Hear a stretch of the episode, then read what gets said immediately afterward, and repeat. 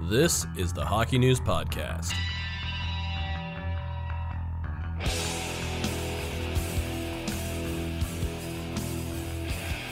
Hello, everybody. It's the Hockey News Podcast. It's the free agency edition 2020. It starts October 9th. It's Matt Larkin here with Ken Campbell and with Ryan Kennedy. And guys, you're both looking very streamlined. So before we talk free agency, just tell me the rationale of your haircut and is it your final haircut before COVID lockdown? Ken, you go first. Well, my wife cuts my hair now, so uh, no, it's not. Like I can get a haircut whenever I want. And uh, yeah, she there's actually a couple of spots where she really took some chunks out, and she got it right down to the wood. But you know what the heck? Mm-hmm, mm-hmm. Yeah, my wife cuts my hair too, so the salon's open whenever. I just wow. I I'm, I'm like a chia pet, so I just need to uh, I need to get a trim every once in a while. So, Matt, are you going to go for like another seventy-five dollar haircut before COVID lockdown, or uh, it's eighty dollars, and uh, I just might. Okay, my man Gus, he's a goalie. He's a really good beer league goalie. And shout out to Gus at Salon. You pay eighty dollars to get your haircut. hey, Gus does a good job. All right, eighty. Eighty dollars, eight yeah. zero. Uh, here, here's the thing. Okay, every time I've had this debate and someone's like, "Dude, just go to a barber," I've done it and just gotten gotten absolutely butchered. And I'm like, no, never again, never again. I'll pay the extra for the this just the the peace of mind. Okay. Mm. Even though I'm not having a great hair day today, but you know, that's neither here nor there. Anyways, now that people have hit that little fast forward button, let's talk free agency. It feels strange that we're already preparing for the next season, I guess, but this is the way that you know the COVID year is going. So let's just dive in. We're going to start with the top UFAs, and I'm going to I'm going to throw out a name, and I want you guys to tell me where you think he will end up and why. So we're going to start with the guy, and these are based on my own rankings that I posted on our website. Okay, so my current top five: Robin Lehner's out because he's signed. But Alex Pietrangelo, of course, is number one. So Ken, we'll start with you. Where do you think Petro ends up, and why? Philadelphia. Because I because I because they just got six million dollars in cap space when Matt Niskanen retired. Um, and Philly just seems to be one of those teams that's that would check off a lot of boxes for Alex Pietrangelo if they can give him the money and the term. They're a team that's on the rise. They they could be a Stanley Cup. They're going to be a Stanley Cup contender. They could be a Stanley Cup winner. There's a lot of good things happening in Philly. I, th- I think I think he ends up in Philadelphia. Hmm. I'm going to go s- similar. I'm going to say the New York Rangers they just cleared out a bunch of cap space with Henrik Lundqvist. And here is a team on the rise. They don't need forwards. You know, they've got Panarin, they've got Zibanejad, they've got all the youngsters, including Lafreniere, coming in. Um, they're pretty much good in goal. I think they're going to go with Shesterkin and, and Georgiev. Um, but defense, they could use some help. You know, Trouba's a great piece. DeAngelo's a very nice offensive weapon, but – Pietrangelo would give you that two-way guy that leans more offense, um, but he also has that Stanley Cup ring, and he's got a plenty, plenty of experience. So I think that would be a dynamic fit for New York. Wow, good picks. And Ken's got this Philly bug in my ear now. I'm like, wow, because I was already picturing like a pre Stanley Cup prediction of like Colorado Philly next year. I kind of had it in my head the last few weeks, and now like Pietrangelo there. Ooh, uh, I'm going to say the Calgary Flames. I think they're a team that's also, you know, they're on the cusp, hoping at least to be contenders. And I think they're a team that has a decent amount of cap space compared to a lot of other contenders 16, $16.9 million. Uh, so I think there's the cap space there. We know they need help on the blue line. They're probably going to add a goaltender. And if you're a team that's kind of in the middle contender range and you add Pietrangelo, it can vault you into contender status. That's the thing about being Pietrangelo. It's like am I going to go somewhere that's going to win a Stanley Cup? Well, just by virtue of me going to place X and make that team so much better, right? So right. I think Calgary is the team that I'm looking at. Uh, but I got to admit, Philly is just like, ooh, that's giving me some. That's that's something there, Kenny. I like that. Uh, let's do Taylor Hall now. Ryan, you are up. I'm going to say Colorado. I don't think Hall's going to get the term or the gross dollar amounts he would have thought he would a year ago. But if he goes to the Avs, even on maybe a shorter term deal, he has a chance to win a Stanley Cup. And I think that has to be his motivation right now. He hasn't had very much success at all team wise in the NHL. The Avalanche give him that opportunity. I'm going to say Edmonton on a on a short term deal as well. Um, I think I think what Taylor Hall needs is he needs another sort of monster year like he had a couple of years ago when he won the Hart Trophy. And I think going to Edmonton and playing with either Leon Draisaitl or Connor McDavid gives him that chance. Okay, I, am going to say I lean Colorado as well on the one-year deal, but uh, I wouldn't be surprised if a team like Montreal took a run at him as well on a longer-term deal. So if Hall wants that term, which I think with with his injury history, it's fair for him to chase some term. I think Montreal is going to be aggressive. We know they need a scoring winger, so that's my long-term contract pick. It would be the Habs.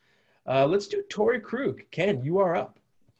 Um, well, I know you've had the big Detroit thing going for a long time, and and I suppose that you know there's a lot of credence to that. I'm going to say Colorado for Torey Krug. Um, you know, I think again, you know, another a, team that gives a veteran who's been to the final twice uh, a chance to go back and and to to maybe win it this time. Like I think we all agree that Colorado is an emerging powerhouse in the West. Uh, they've got a, actually a surprising amount of cap space. Um, and and I just think Torey Krug would be a really good fit. I think they have they only have like three defensemen signed. Of course, they're going to sign Ryan Graves and Nikita Zadorov because they're both restricted free agents. So those guys will both be back. So I think they've got three or four guys signed. I think there's room for him there. I think there's cap room for him there, and I think it fits in a way that goes beyond money. And Detroit, at this point, all they can offer him is money. They can't offer him, uh, you know, a chance to win for a while. Mm-hmm. Okay. Mm. Yeah, I was also thinking Detroit, but Matt, I'll let you expand on that. But my other thought was Edmonton, uh, particularly with the news that Oscar Klefbom um, is going through some some some health uh, issues, some injury concerns. Uh, Torey Krug would obviously help either way, particularly getting the puck up to the McDavid's and Draisaitl's of the world, and he would obviously bring some great experience from a team that was very good defensively in the Boston Bruins. Um, and, you know, if, if you're Krug, you say, maybe if I'm on that team, they become more of a contender. He does not play goalie, but you can only do one position at a time. So we'll stick with that. Interesting. Yeah, I think he'd be a good fit there. And, you know, I'm sticking with Detroit. And here's my thing. Okay. I know in theory, Torey Krug should want to win, but if he really wants to win, then he, he would have re signed with Boston by now because they have that winning culture where they take discounts. I'm getting more of a vibe that Krug knows this is his big payday. And I think the team that's going to pay him the most has the best chance to get him. Uh, and there's the bonus of the hometown factor. And if he's signing a long-term deal with Detroit, I trust Steve Yzerman, you know, in the next three to five years, he can make that into a good team because they're going to keep stockpiling young talent, getting another pick in the draft this week, of course. So I'm going to stick with Detroit. Let's do Mike Hoffman. Ryan, you start. I'm going to go with the Buffalo Sabres. You know, uh, they have a lot of space up front. They don't have very many forwards under contract right now. Mike Hoffman, bit of a mercenary scorer at this point in, in his career, but that's not a bad thing. If you're the Buffalo Sabres, you need some high end wingers. You hope, obviously, that Jeff Skinner bounces back from a, a rather rotten season, and I think he will. Um, but you got to keep building in Buffalo. And I think Mike Hoffman is the kind of guy that will really help out your offense. Um, I don't know if you put him with Eichel or if you put him with Staal, but you know you're giving yourself options. And you know, they can give him a, a, decent amount of coin. And I think Mike Hoffman can find himself a pretty good niche there with the Sabres. I'm going to go with the New Jersey Devils. Um, I think, you know, I think that, again, you know, a team with a fair bit of cap space, some some room to move to maneuver. They've got a lot of picks. They're they're building.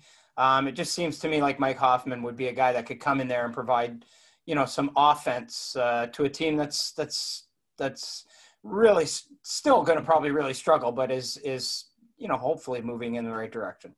Good. Uh, I'm going to go Montreal again. I know I said it for Taylor Hall, but Colorado was my real pick for Taylor Hall, and my actual pick for Mike Hoffman is Montreal. I think he's a perfect fit for their needs. And the Habs, you know, they're not swimming in cap space to the point where they can afford to go after the absolute top tier free agents. I, I don't think, but the next tier down, I think they can afford. And I think Mike Hoffman is exactly what they need goal scoring winger. And he's familiar playing in the Canadian market. He played in the Q, so I don't think he'd be put off by playing in Quebec. He's kind of used to that environment as well. Plus, you'd have some uh, rivalry games when they play the Senators, I guess.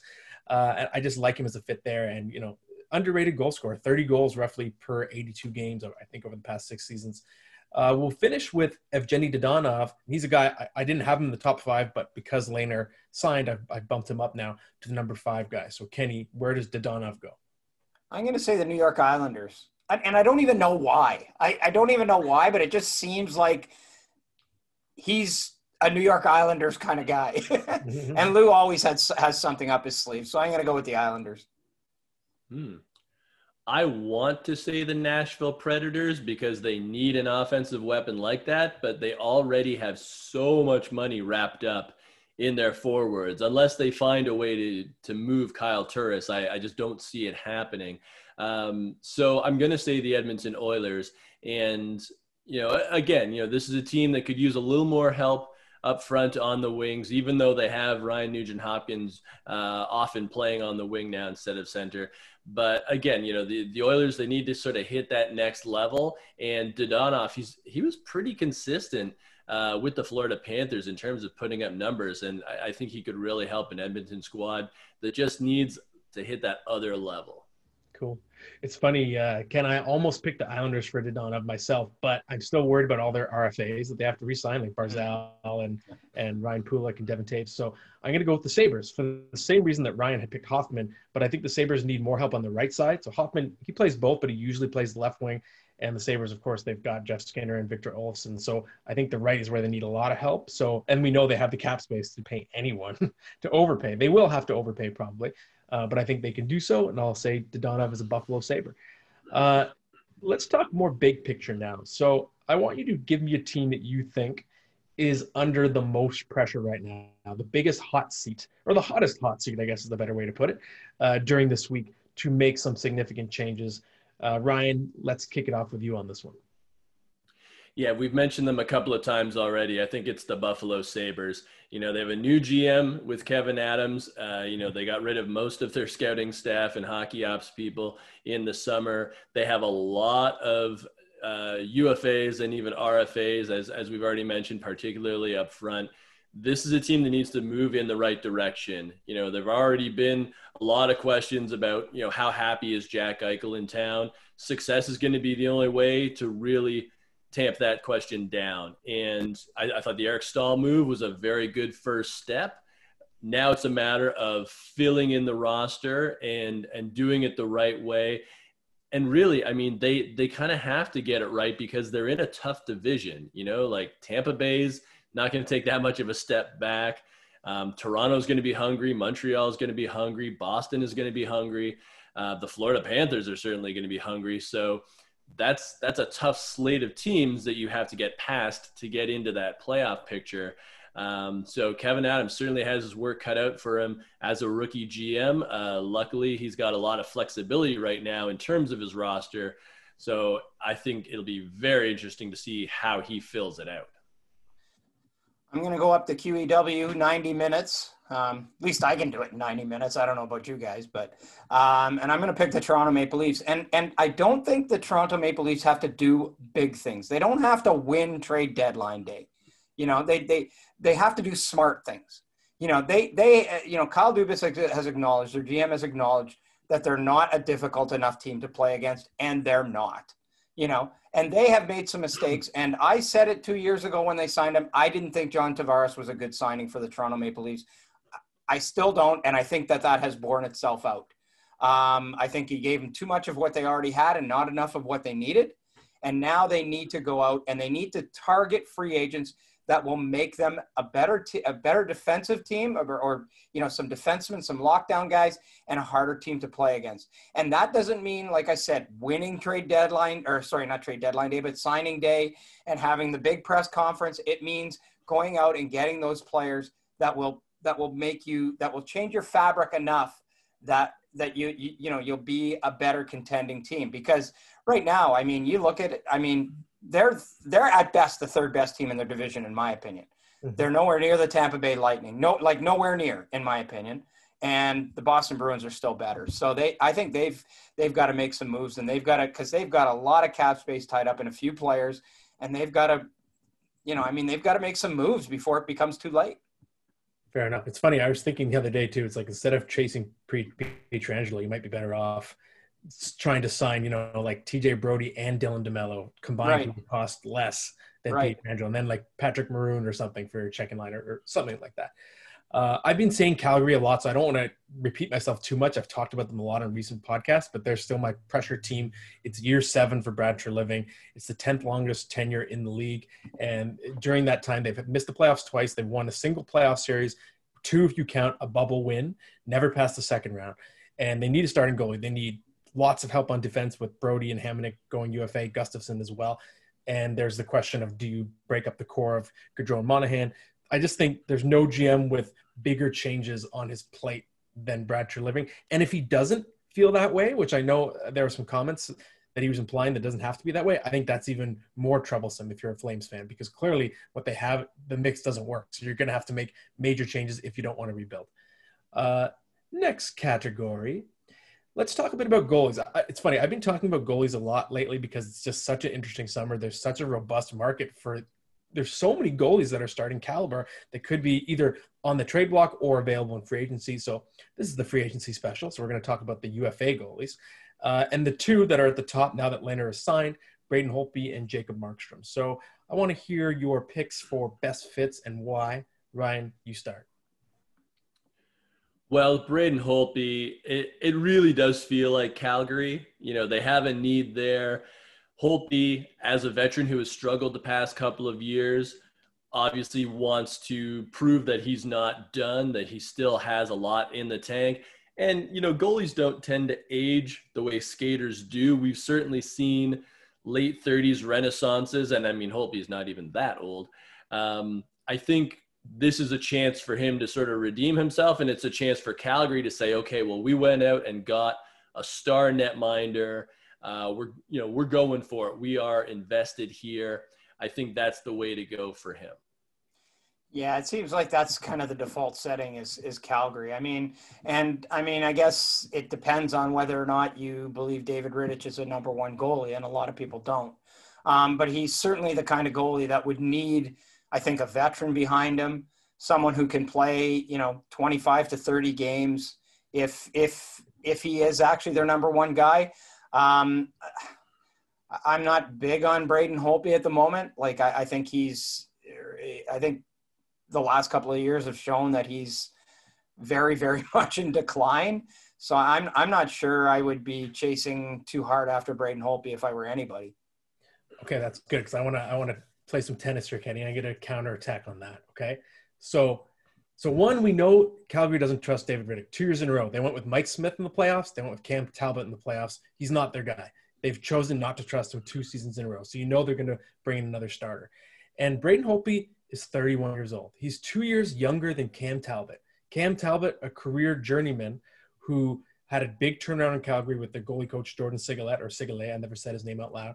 So you're telling me that they can fix Cam Talbot and they can't fix Cam uh, Braden Holtby, who's two years younger, has a much better track record, Vezina Trophy, Stanley Cup. The other thing, and this surprised me because I was writing something about Holtby the other day, is in the past three seasons, if you look at the expected goals against, Holtby had the third hardest workload in the league. So the Washington, it's funny, ironically, when Todd Reirden, the defensive guru, became head coach, it's like all, maybe the focus went off team defense because he wasn't just coaching the defense, and the Capitals become a bit porous. And Holtby's actually had some of the worst help in the league over the past three seasons. So that actually surprised me. I thought he was in decline, but I'm looking at the numbers and I'm like, hmm, would a better defensive team actually help revive Holtby? So I think there's still potential for him. And I've been saying for a while, I've been saying for a year that I think Calgary's the fit. So what about Jacob Markstrom? Kenny, uh, let's let's hear your thoughts on where Jacob Markstrom should go. I think he should go to where he is. I think his best fit is where he is, um, because, yeah, again, like I, am not, like I like it, we we're gonna get to another segment, and he's gonna be the, one of my people in the other one of the other segments, so I won't give too much away. But I mean, I think you know he's he's in a good spot. They've got a lot of Swedes on Vancouver. Um, you know, he's got a chance to play in behind Elias Elias Pettersson and and uh, Quinn Hughes for a long, long time. Um, you know, they want him back. He appears to want to be back. It's a good situation. He's played obviously very, very well for them. Um, and so I, I, I would say that he should stay where he is. I agree. I think Vancouver is the spot for Markstrom. I, I think they can make it work. when you lock into a guy that didn't have success elsewhere early in his career and you find that fit, you got to hold on to it. I mean, Markstrom really came into his own with the Canucks. And, you know, sure, you got Thatcher Demko coming up, but I think if we looked at this season, as strange as it was, having two goaltenders is a really great luxury because you never know what's going to happen. Just ask the Dallas Stars what having two goalies that you have confidence in can do for your team. And you can look at Vancouver and say, this is probably the way to go. You know, um, they don't have a lot of needs elsewhere in their lineup. They have all those great young forwards. They've got Quinn Hughes on the back end. You know, you, I mean, you have to see what happens with the rest of the, the defense, but I think for the Canucks, Markstrom has proven that he can be the guy at least for the next couple of years. And basically, you make yourself happy with a two competitive goalies that want the crease by outplaying each other with him and Demko. It's a great problem to have. Interesting. You know, I land differently on on the the subject because I think Markstrom had such a good year that it's going to screw over the Canucks. So he had the best season of his career. He uh, was, you know, he was he made it to the All Star game, and he was, I think, he was good enough that he played himself into a, a higher cap hit, like maybe five, six million dollars, maybe a medium to longer term deal. So if you sign him, if you're Vancouver, you're basically giving up on Demko. You're saying, sorry, you're not going to be our starter because you're locking in Markstrom for so long that you basically have to play him as your starter because that's how much he's going to cost. You're not going to get Markstrom for a couple million dollars where he can be a 1B. You're basically saying, no, Demko's not going to be our guy. So I think they're in a weird catch 22.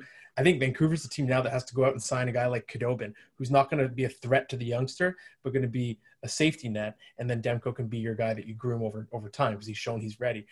I really like the idea of Markstrom going to Carolina because Carolina is a team that I think we all agree is you know on the cusp of being a real cup contender. They don't have reliable goaltending. They did get overall the numbers were good for Mrazek and Reimer in, in the playoffs, but we saw like that implosion against Boston that game where Carolina blew the big lead. You still can't trust those guys to be your rock in really high stakes situations. Whereas Markstrom is like he's been a very high floor goaltender in his Canucks career. This is the best season of his career, but even before that, he was always like a 9-12 save percentage kind of guy. So you know what you're getting with him, which is steady. And Carolina, the rest of their team is good enough. You don't need a Vezina trophy winner. You just need a good top 15 goalie in your lineup, I think. So I, I, I think that Carolina would look like a dangerous contender if they sign Markstrom. So that's my pick.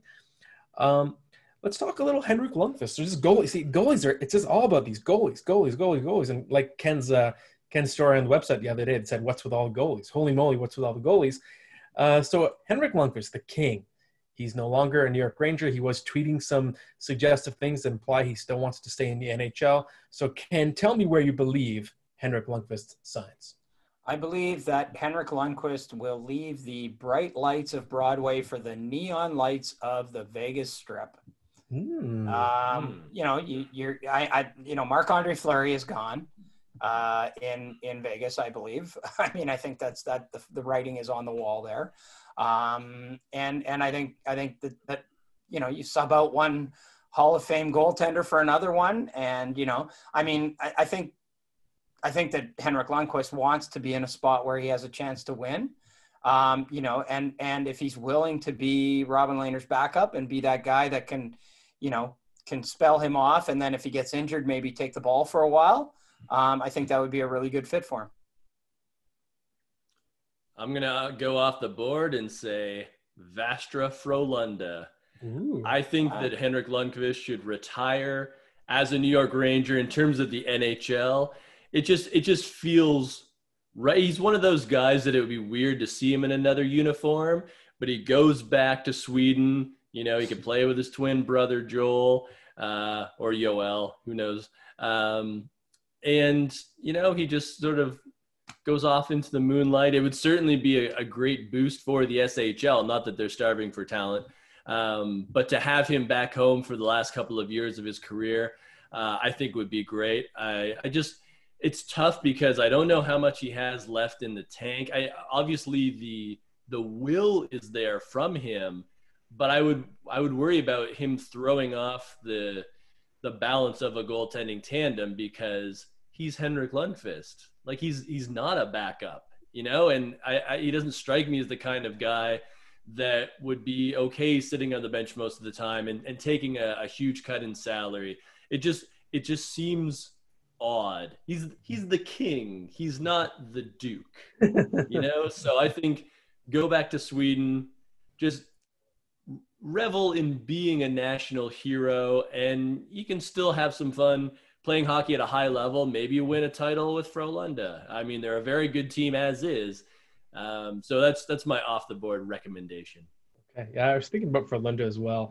Uh, it, it's funny, you know, with Hank, and I agree, he's used to being this bell cow, but I I feel like at 38 years old, he's reached the point where even he probably knows he can't be that guy anymore, and I think it's more likely he goes somewhere where he might be able to kind of ride along and, and, win a cup and maybe you know get to hoist the cup even if he's not as a starter or maybe he comes in, in an emergency situation. I was thinking dallas but then i realized you know the the stars backup has to be a, a, guy who can play 30 games a year because of ben bishop. It's too big of a workload i think for lundqvist and he'd be exposed. So i like the washington capitals for for lundqvist. I think it's a place where there are already a lot of big name players there. So the, the circus factor of, of hank coming to town won't be a big deal. It won't threaten guys like ovechkin who are already big names and you can be sort of a mentor to Ilya Samsonov. And if he falters, you're you're playing on a pretty good team, but that still has Stanley Cup aspirations. And there's also kind of a fun, you know, division rivalry factor. You could stick it to the Rangers for, for buying you out whenever you get to play them. So, you know, maybe Washington plays Lundqvist in net whenever they play the Rangers. So, that, so that's my pick. Uh, let's talk a little bit about bargain and bust picks among the free agent class. So, uh, let's do bargains first. So, Kenny, uh, I want to hear your number one bargain UFA pick? Well, it's going to be a guy that I think again is one of those guys where they sign him and you don't win free agency day, and and to me that's a guy like Erik Haula, um, you know, a guy who until he was very seriously hurt uh, with Vegas was putting up a really good year. I think his points, you know, I mean, you you can tell me this, Matt, but his points per sixty are very very good. He's he's uh, I think he's still got you know he's young. Uh, he's got a lot to prove, and you can probably get him for a fairly decent amount of money. And he's one of those guys that you go, oh, wow, they're getting that many goals from that guy for that amount of money. Uh, I think he'd be a, a, huge bargain for somebody. Mm. I'm going to go with a big name that I still think can be a bargain Joe Thornton. Ooh. I think at this point in his career, I, here's another guy, you know, we just talked about Lundqvist. Jumbo still doesn't have a cup, and he's not going to get it in San Jose.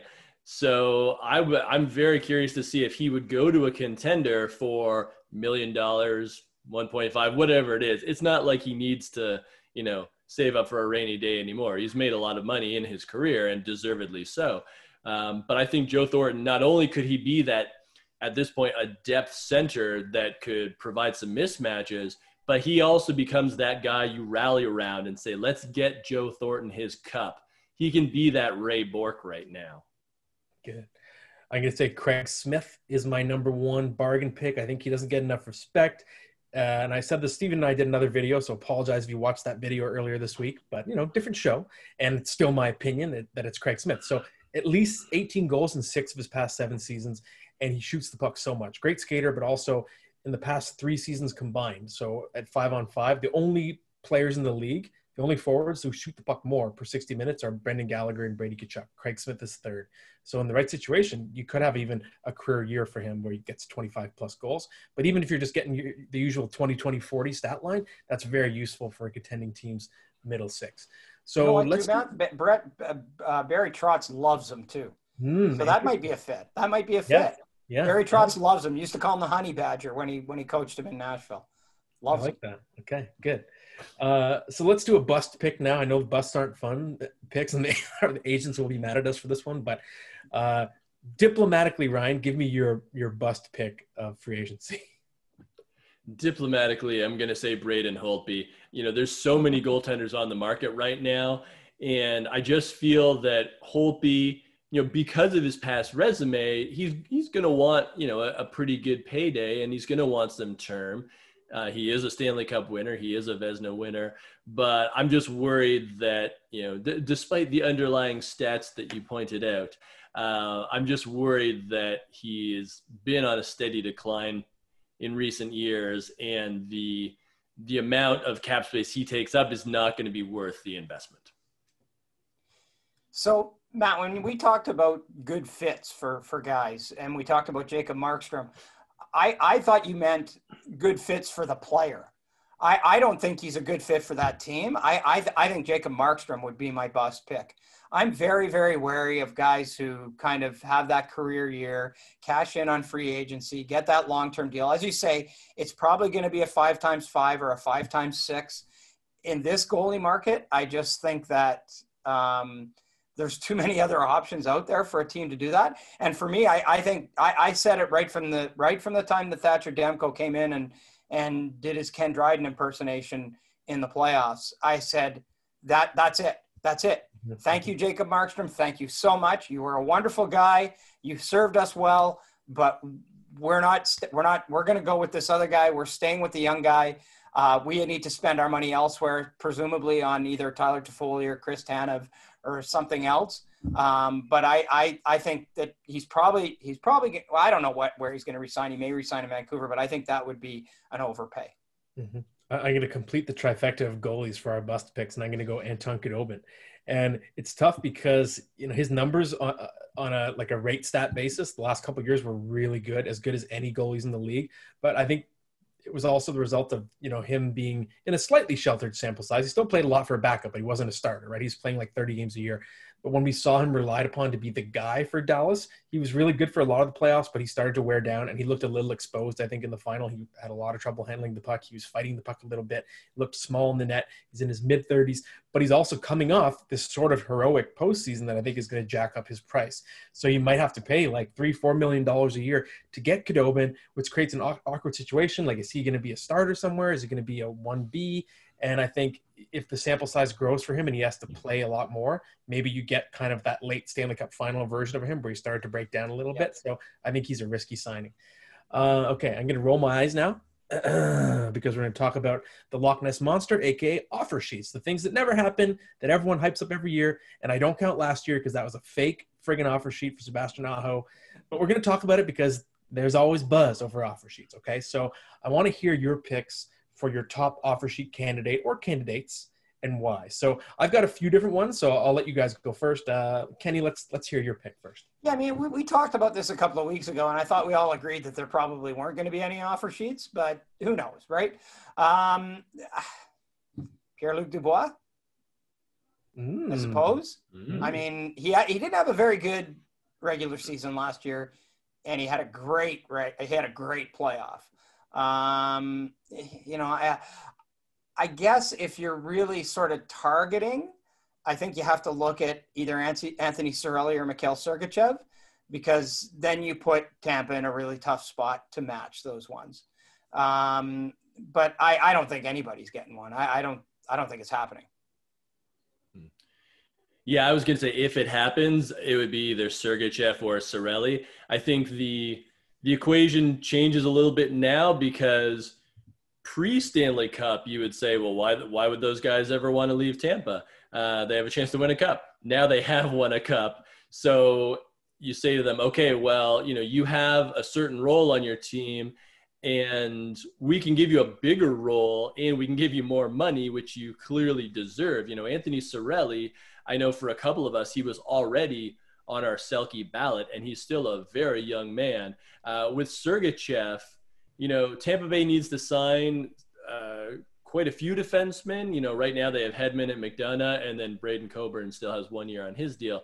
Um, but otherwise, they've got to do some re-signing. So Sergachev, it feels like, you know, they, they kind of really need to get him. Um, with Cirelli, obviously they want him for sure, uh, but they're not suffering for forwards right now. And I could certainly see a team swoop in and say, look, you know, we'll give you seven years right now, and we'll give you, you know, whatever, six million, whatever the number happens to be, because we believe you could be an excellent number two center in the NHL right now.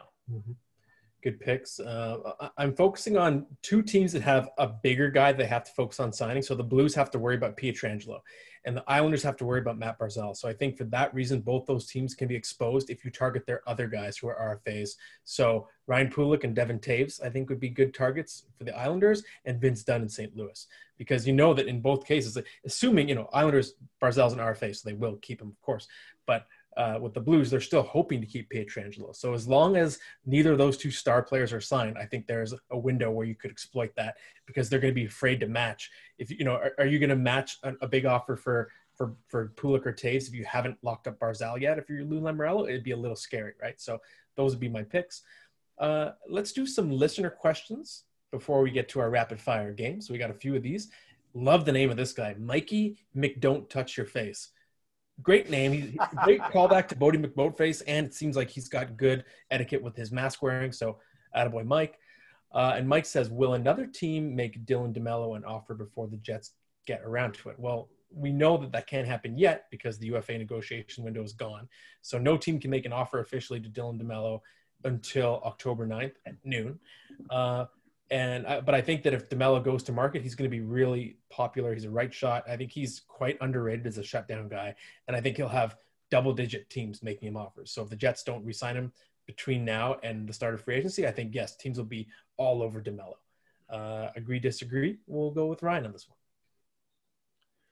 I agree. I think he's going to be highly coveted, but I think Winnipeg needs to make him a a bit of a priority because defense obviously was a problem for them last season. They were really decimated, and they they they have to move forward. I mean, this is a team that has a lot of great forwards in their prime. They have a Vezina winning goaltender and Connor Hellebuyck. You know, they need a guy like DeMelo to, you know, continue to right the ship on the back end. They need to add. They cannot subtract right now to me, guys, if if they were going to re-sign Dylan DeMelo, I, I, you know, I'm pretty sure it would have been done by now. Like they've had a bit of time on their hands since getting beat beat out of the bubble. You know, today's the draft, so they're kind of occupied with that. And then there's one day left. If I'm Dylan DeMelo, I mean, why would you not go? Why would you not go to market if you're Dylan DeMelo? That's not to say that he wouldn't re-sign with Winnipeg, but why would you not see what's out there? Like to me, you know, we talked about a team like you know, I talked about Toronto needing to do something. I think that would be the kind of player that I think would be perfect in that kind of situation. So if you're Dylan DeMelo, I, I don't know. I mean, either you take either you get this done before now or you go the distance. So I, I got to think he's going the distance. Yeah, it sounds like it. And I think that would be bad news for the Jets. I think they really need him. They yeah. need to keep him. The right side of their blue line is decimated still. Uh, next question is from Steve Mallon, or it could be Steve Malon. Who knows? I'm going to say Mallon because it's an Avalanche question. Uh, so Steve says, what are the odds that the Avalanche don't sign any big ticket free agents this summer and just focus on re-signing their current players? So I know they do have a lot of RFAs to worry about, Zadorov and, and Ryan Graves and, and Valeri Nichushkin and Andre Burakovsky. But I think that we saw a change in Joe Sakic last summer where it's clear that he's got he's reached the juncture at which he's going to push the, the poker chips into the table. So um, I, I think that the Avs are going to be a little bit aggressive. They're not going to go crazy and sign a bunch of guys, but I still I like this idea of them offering a lot of money in a short term to some big name player, like whether it's going to be Taylor Hall or someone else, even if it's a one year deal. I think they know they've they've got an advantage during this flat cap summer, so they got they got to take their swing. So I think that they're going to do something. Uh, what about you, Kenny? I agree with you. I, you know, I mean, they've got about $23 million in cap space. That actually is only about 20 million because they've got to factor in the fact that Cale Makar hit on all his bonuses and, and made an extra $2.5 million this year. So they, but they've got, I think they've got some, some room. And again, this is a team that, you know, you're looking for a guy to put you over the top, right? Or to, to make you that team that would be really dangerous. So I, I, I agree with you, Matt. I think, you know, I think you keep your powder dry for a long time, and then once you have, once you're in a position to use it, and I think Joe Sakic is in that position. I agree with both of you. I think you know they they have the opportunity to win a cup very soon, as soon as next season, and I wouldn't even mind seeing them go for another goaltender. You know, like Grubauer, he, he got hurt, but I think Colorado would look at the playoffs and say, okay, well, we got burned once, and you know there was other injuries as well, like half a dozen of them. But just to be sure, it might not be a bad idea to have a veteran. I'm almost talking myself into Henrik Lundqvist at this point. um, and then maybe you do something you know we, we mentioned taylor hall as, as maybe a short-term solution if he would be amenable to that and say hey we're going to go for it right now you know do you want to sign a two-year deal and let's do this thing. Um, I think they have such a great core. They've already proven that, you know, even with a ton of injuries, they got pretty far in the mm-hmm. playoffs. And Nathan MacKinnon is going to continue to be beastly next season. So I, th- I I agree. I think it's time to just shoot your shot. Mm-hmm. And especially because Gabriel Landeskog entering the final season of his deal. So next year you got to worry about paying your captain. I, I don't see them wanting Landeskog to walk. So this is your your time to shoot your shot. Uh, next one. So stop me if you feel like this question is too similar similar to the one about the hot seat. Okay, if it's the same answer, you can just answer it quickly. But I still like the questions from JPW. Which team heads into next season looking to make the most uh, the most diff- the most different uh, the most looking looking the most different? Okay, no, uh, it's funny. This guy JPW's grammar is good. I just read it wrong. Which team heads into next season looking the most different from how it looked finishing this year? Who gets the biggest makeover, the biggest culture change? Well, uh, I said the Flames before, but I, I, think in terms of culture change, I think the Leafs are the team that needs it the most in terms of just their identity is too one dimensional. And I know the end of the season presser, Kyle Dubas was very defensive about that idea. You know, I'm not going to build my team just one way, but let's see if that's true. So I, I think the Leafs are, are, my pick for culture change. Uh, Ryan, what do you think? I'm going to go with the Buffalo Sabres. Uh, I think because their roster is in such flux, Kevyn Adams has a chance to really rebuild this team in his own image and, and put a stamp on a culture and start to build something with the Sabres. Um, whether it works out or not, I do not know. But I think they are going to look very different and they will certainly have a different culture. I'm going to stay in the Atlantic Division and go a little off the board, and I'm going to say the Ottawa Senators. Um, you know, I mean, they are they have 10 guys under contract right now. 10 guys. And, you know, they've, they've said goodbye. They've basically said goodbye to Mark Borowiecki. They've said goodbye to Bobby Ryan. They've said goodbye to Craig Anderson. They're going to have the third and fifth pick, both of whom might be stepping right into the lineup for them next year.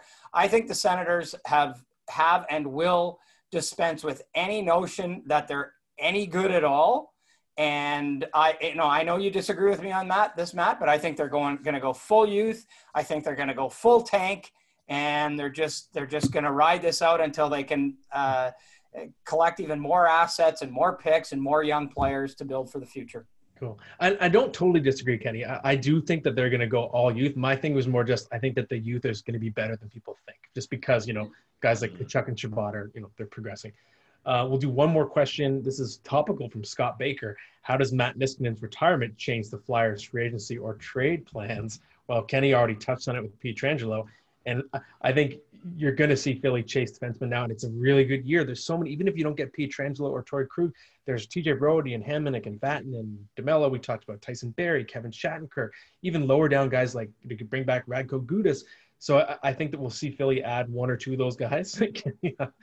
uh, and I also think maybe the odds of trading because Shane Shane Gostisbehere was one of the guys being talked about as a trade candidate. Maybe the odds of trading him go down a little bit, uh, even though Niskanen's a different player, plays the other side of the ice. So I think overall you're going to see more aggression chasing free agents from the Flyers. Uh, Ryan, what do you think? Yeah, I think they really do need to make a, a move now. I think Matt Niskanen was a little, excuse me, underrated with the Flyers. You know, him and Justin Braun, I think, really changed. You know the uh, the culture of that blue line. I think they really helped a guy like Ivan Provorov reset his game because Provorov was not good the year before. He obviously started off his NHL career uh, on fire, but then he had a setback. I think you know, wherever Matt Niskanen goes, the defense core got better. You know, there was a reason that Washington wanted to get him from Pittsburgh. Uh, and it's because of the impact that he had on the blue line. So if you're Philly now, you say, okay, well, we don't have that kind of like lodestone. We don't have that guy that can settle things down. Um, who can we get that's similar? I wonder if they if they have the opportunity if they if they go for a Chris Tanev. Yeah. Yeah, I, I, I think this I think this changes everything in Philadelphia. I know that the Flyers were absolutely gobsmacked by this decision. They did not see it coming. Nobody saw it coming. His agent didn't see it coming. Uh, the Philadelphia Flyers certainly didn't see it coming. I mean, he was on pace for a 40 point year last year. That would have been his second best offensive year as, a, as an NHL player.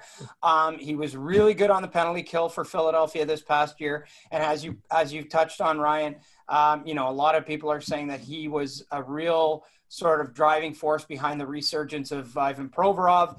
And I, I think of the Philadelphia Flyers in general. I, I, think that he was a big part of the reason why they were so successful uh, this past season and, and had such a good season. So, um, you know, now that this opens things up for them, um, I think I, I do agree with you, Matt. I think Gostisbehere is is going to be a trade candidate, and if they can move that guy, and they get the they get the uh, they get the, the cap space, I think they swing for the fences and like I said, I'm going to stand by what I said about uh, Alex Pietrangelo. I think he's going to be a Philadelphia Flyer. Yeah, I, again, I, I, love that idea. I think it really fits. Uh, so before we end the podcast, it's time for the rapid fire game. This time I am the host. So the rule is going to be since Ken was the last host, he'll be the first answer this week, just so we have an established order. So it'll go Ken, then Ryan, and then I'll finish it off. Okay. So are you guys ready? No. okay. Question one. Question one. In which movie does Arnold Schwarzenegger do his best actual acting? Kindergarten Cop. It's not a tumor. oh, I'll go Terminator 2. Why not? Good picks. I'm going to say True Lies. I like Arnie and True Lies. Uh, is Henrik Lundqvist the best goalie of, of his generation? No. Secondly, um, what was it? Oh, Schwarzenegger. His best role was governor of California, probably, but that was where he did his best acting. Um, but no, he's not. He's not the best goalie of his generation. I, I like Henrik Lundqvist. I think he's had some great uh, regular season success. But with Henrik Lundqvist, I always say the same thing: win something, and he didn't. Uh, I'm going to say no. It's either Jonathan Quick or Carey Price. Stephen, Stephen from the top rope yelling, "This isn't rapid fire, Ken." Not yelling, chatting. Hey, it's all right. It's fun, Stephen. Uh, yeah, I'm gonna on. say, let's have our fun. I'm gonna say yes. Lundqvist is the best goalie of his generation. Top six in Vezina voting, ten years in a row. Vezina Trophy, sixth all time in wins. Got to the Stanley Cup final, gold medal. What is the scariest movie you've ever seen? Ooh, wow. Um, Jaws because of my age. I was really young when it came out, and uh, yeah, it was that scared the bejesus out of me. I was I was afraid to go in the water in Lake Nippewasee after that, even knowing like I just thought I might get bit by on the foot by a northern pike or something. So I'd have to say Jaws. the Descent. I had like heart palpitations because not only is it like a claustrophobic cave movie, but then they add monsters after that. Oh, love the descent. And the best thing about the descent, it's like already scary before you even see the monsters, like an hour in. Great movie. Exactly. I'm gonna say paranormal activity scarred me for life. I saw it in 2010. I think about it every day every day. I, like I, I woke up in the middle of the night and I thought about it last night. it scarred me forever. it's so scary. Uh, in what season will we see the Arizona Coyotes make the playoffs, the real playoffs next? 20, 25. I don't know. I mean, they're not going, they're not anytime soon. I'm going to say 2022. I think, I, I think they'll get there sooner. I'll say 2023 vote of confidence for Bill Armstrong. I think he knows that he's got a clean house and he'll do it quickly and efficiently. Uh, last one. On a scale of one to 10, grade Jim Carrey's Joe Biden impersonation.